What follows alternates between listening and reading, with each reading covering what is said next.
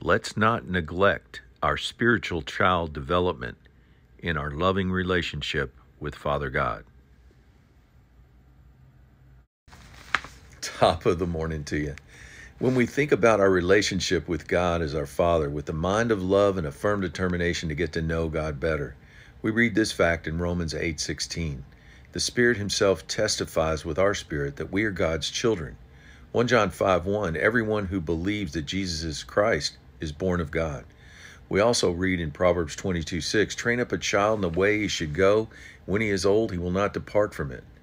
In the world's way of, of doing things, aka the world's view of children, they are concerned that a child's needs, basic needs, are met and have set up systems to enforce the protection of a child.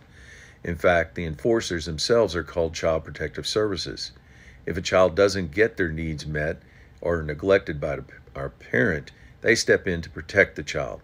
The consequences from a child being neglected run from physical ailments to emotional problems to becoming delinquents, frequently in trouble.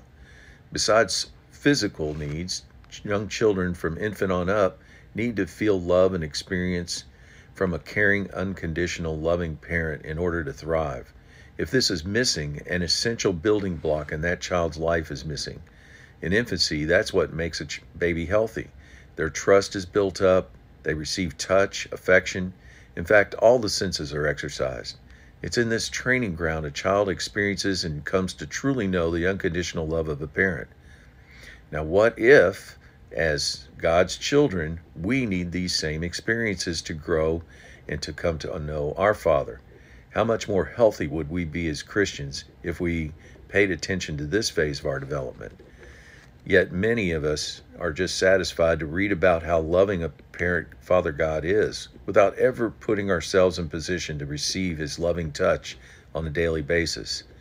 We think we get what we need one time a week at church, and that will be enough to thrive.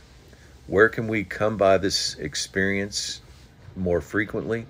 The secret place, where we get alone with God. Word of encouragement the more senses we get involved in oh, in experiencing Father God, the more we get to truly know Him. And isn't that the goal?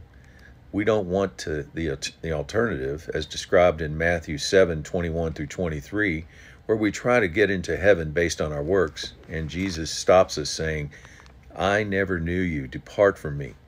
Time spent in the secret place, along with works that flow out of love, is hitting is truly hitting the sweet spot as children of our loving Father.